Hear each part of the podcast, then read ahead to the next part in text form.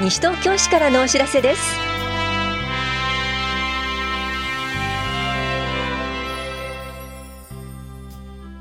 今日は休日診療を行っている当番の病院。後期高齢者医療保険限度額適用認定証限度額適用標準負担額減額認定証の更新などについてお知らせします。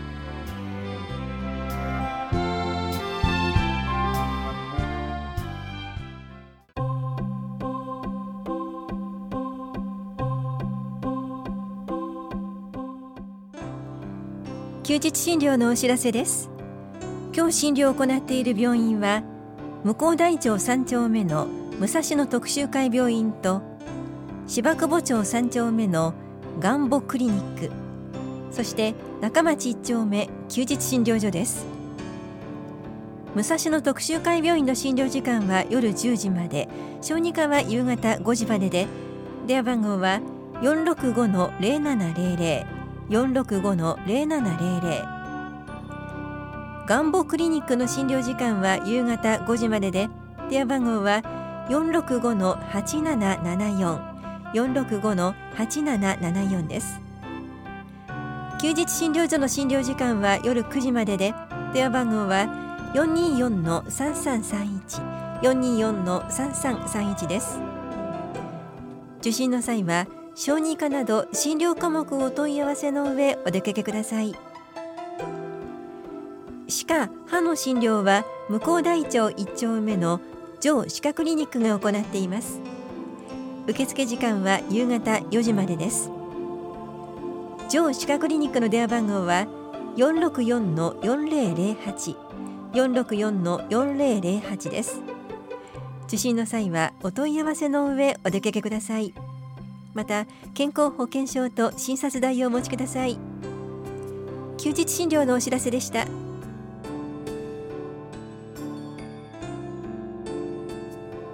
後期高齢者医療保険限度額適用認定証限度額適用標準負担額減額認定証の更新についてお知らせします。認定証は7月31日で有効期限が切れます。現在認定証をお持ちの方で8月1日から該当される方には更新した認定証を7月下旬に郵送で送付します。限度額適用認定証の対象となるのは被保険者証の一部負担金の割合が3割負担で後期高齢者医療制度に加入している同じ世帯の最も高い住民税課税所得者が課税所得145万円以上380万円未満の世帯の方は現役並み所得1課税所得380万円以上690万円未満の世帯の方は現役並み所得2として該当します。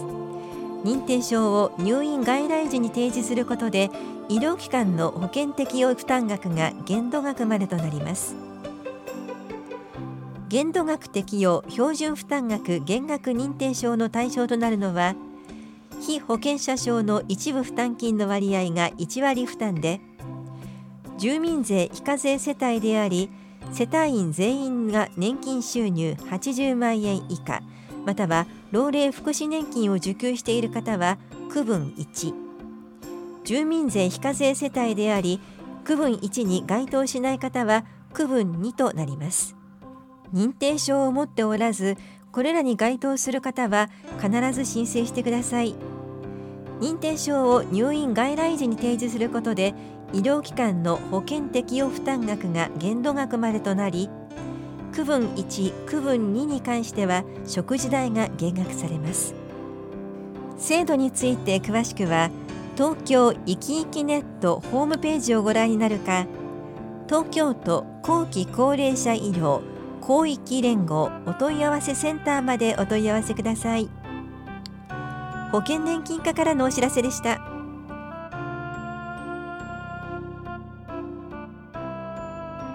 介護保険と高齢者福祉の手引き改訂版を発行しました。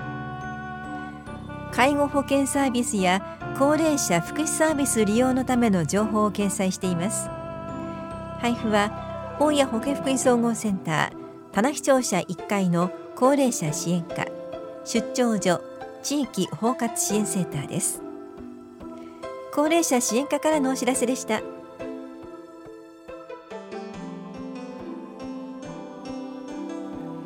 体と心の健康相談のお知らせです。市内在住の方を対象に保健師による面接相談を行います。8月5日月曜日午後1時半から3時半まで田梨総合福祉センターで行われます。相談ご希望の方は8月2日までに電話でお申し込みください。お申し込みお問い合わせは健康課までどうぞ。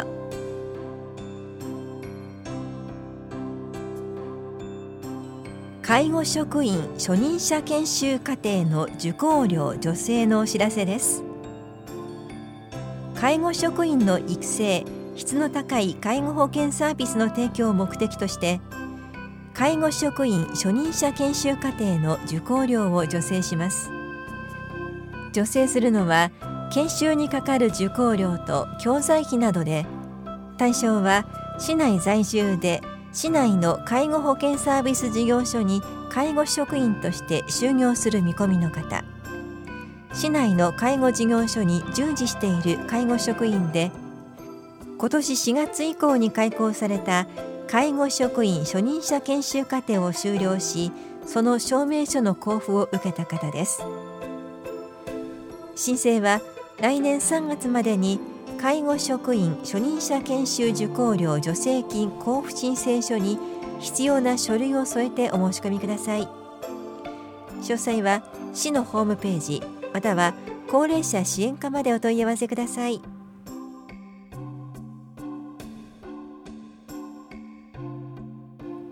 ボディケア講座腰痛予防のお知らせです。市内在住の18歳以上の方を対象に理学療法士による腰痛予防に関する話と自宅でできる体操の講座です。8月7日水曜日午後1時から2時まで法や保健福祉総合センターで行われます。受講ご希望の方は前の日までに電話でお申し込みください。お申し込みお問い合わせは健康課までどうぞ。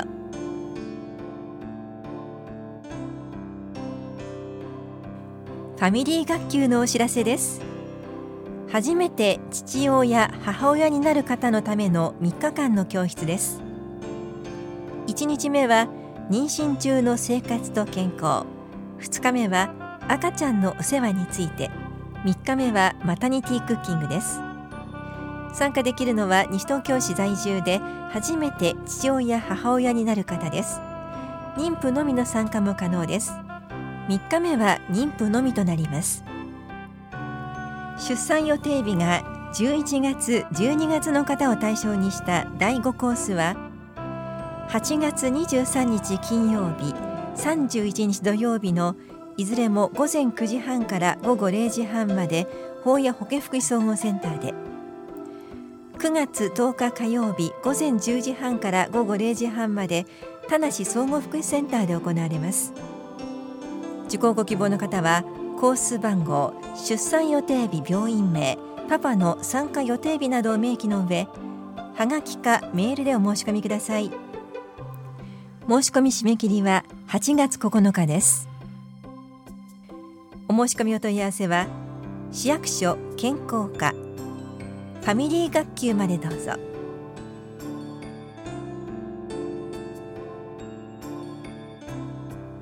聖火リレーランナー募集のお知らせです。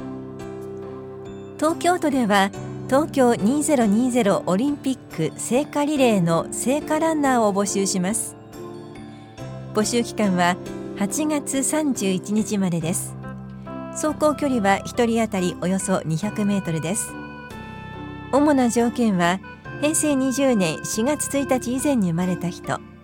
東京都にゆかりがある人です。地域で活動している方を中心に選定します。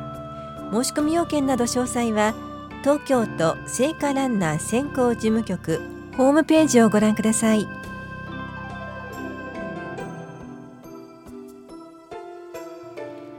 中東度難聴時補聴器購入費の助成についてお知らせします。身体障害者手帳の交付対象とならない中等度難聴時に対して補聴器の創用により言語の習得や生活能力コミュニケーション能力などの向上を促進するため補聴器の購入費用の一部を助成します。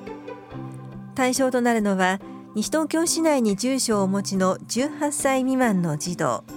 身体障害者手帳聴覚障害者交付の対象となる聴力ではないこと。両耳の聴力レベルがおおむね30デシベル以上であり補聴器の創用により言語の習得など一定の効果が期待できると医師が判断するものです。なお世帯による所得要件があります。助成額は補聴器の購入費用と助成基準額1台13万7000円を比較して少ない額の9割を助成します。生活保護世帯と市町村民税非課税世帯は10割です。ただし修理にかかる経費は助成対象外となります。助成ご希望の方は申請書に医師意見書見積書を添付して両庁舎1階の障害福祉課へ申請してください。なお購入前の申請が必要です。詳しくは障害福祉課までお問い合わせください。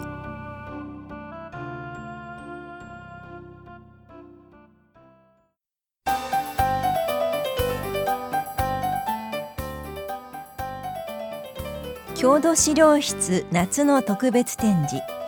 身近にあった戦争資料私立小学校から出土した重機類にぜひお越しください。去年の夏西東京市立田無小学校敷地内で管理棟移設工事の掘削作業中。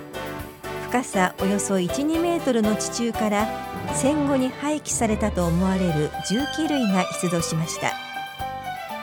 出土した重機類は破損や劣化が著しいため詳細は不明ですがその特徴から訓練用のものが中心であったと考えられます。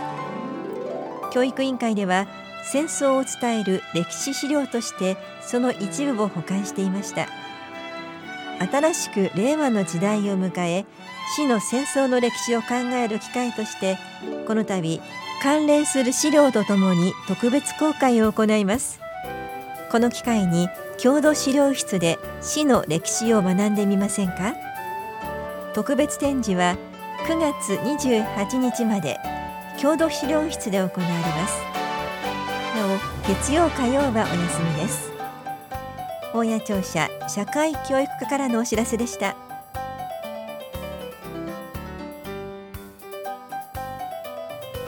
この番組では皆さんからのご意見をお待ちしています。FM 西東京西東京市からのお知らせ係までお寄せください。